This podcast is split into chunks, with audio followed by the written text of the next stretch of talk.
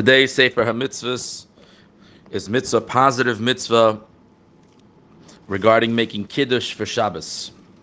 And I'd like to discuss this mitzvah. It's a mitzvah ase, number 155, Kufnun He, positive mitzvah, which is to make Shabbos, L'Kadesh Es HaShabbos, to make Shabbos holy. How do you make Shabbos holy? The Pasuk says, Zochor Es Yom HaShabbos L'Kadoshoy. Remember the day of Shabbos to make it holy, sanctify it. What do you mean to make it holy? What does that do? So we learn from this mitzvah that in the very beginning of Shabbos and at the very end, we have to separate it by doing something special at the entrance of Shabbos and when the Shabbos exits at the beginning and at the end of Shabbos. What do? We say things that are special about today's day.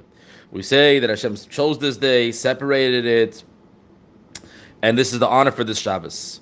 And by separating this day from all the other six days of the week, we show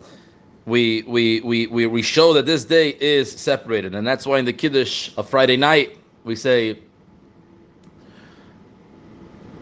Shabbos Kachi, Shabbos Kachi, he gave to us, it's a remembrance of his message.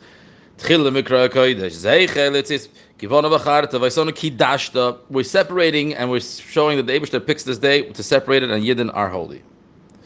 That is Kiddush, as well as Havdalah separates this day, as we say, we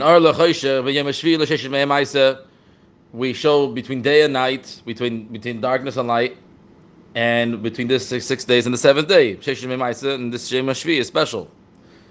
Yidin are different. So we're showing that this day is different. And that is the specialty of the mitzvah of Zochor Es Yom HaShabbos L'Kadoshoy. We make it holy in the very beginning of Shabbos. We make it holy in the very end of Shabbos. And that's why Kiddush and Havdalah is a part of Zechira's Shabbos that we were commanded in it. And a Guten Tag, Atzloch.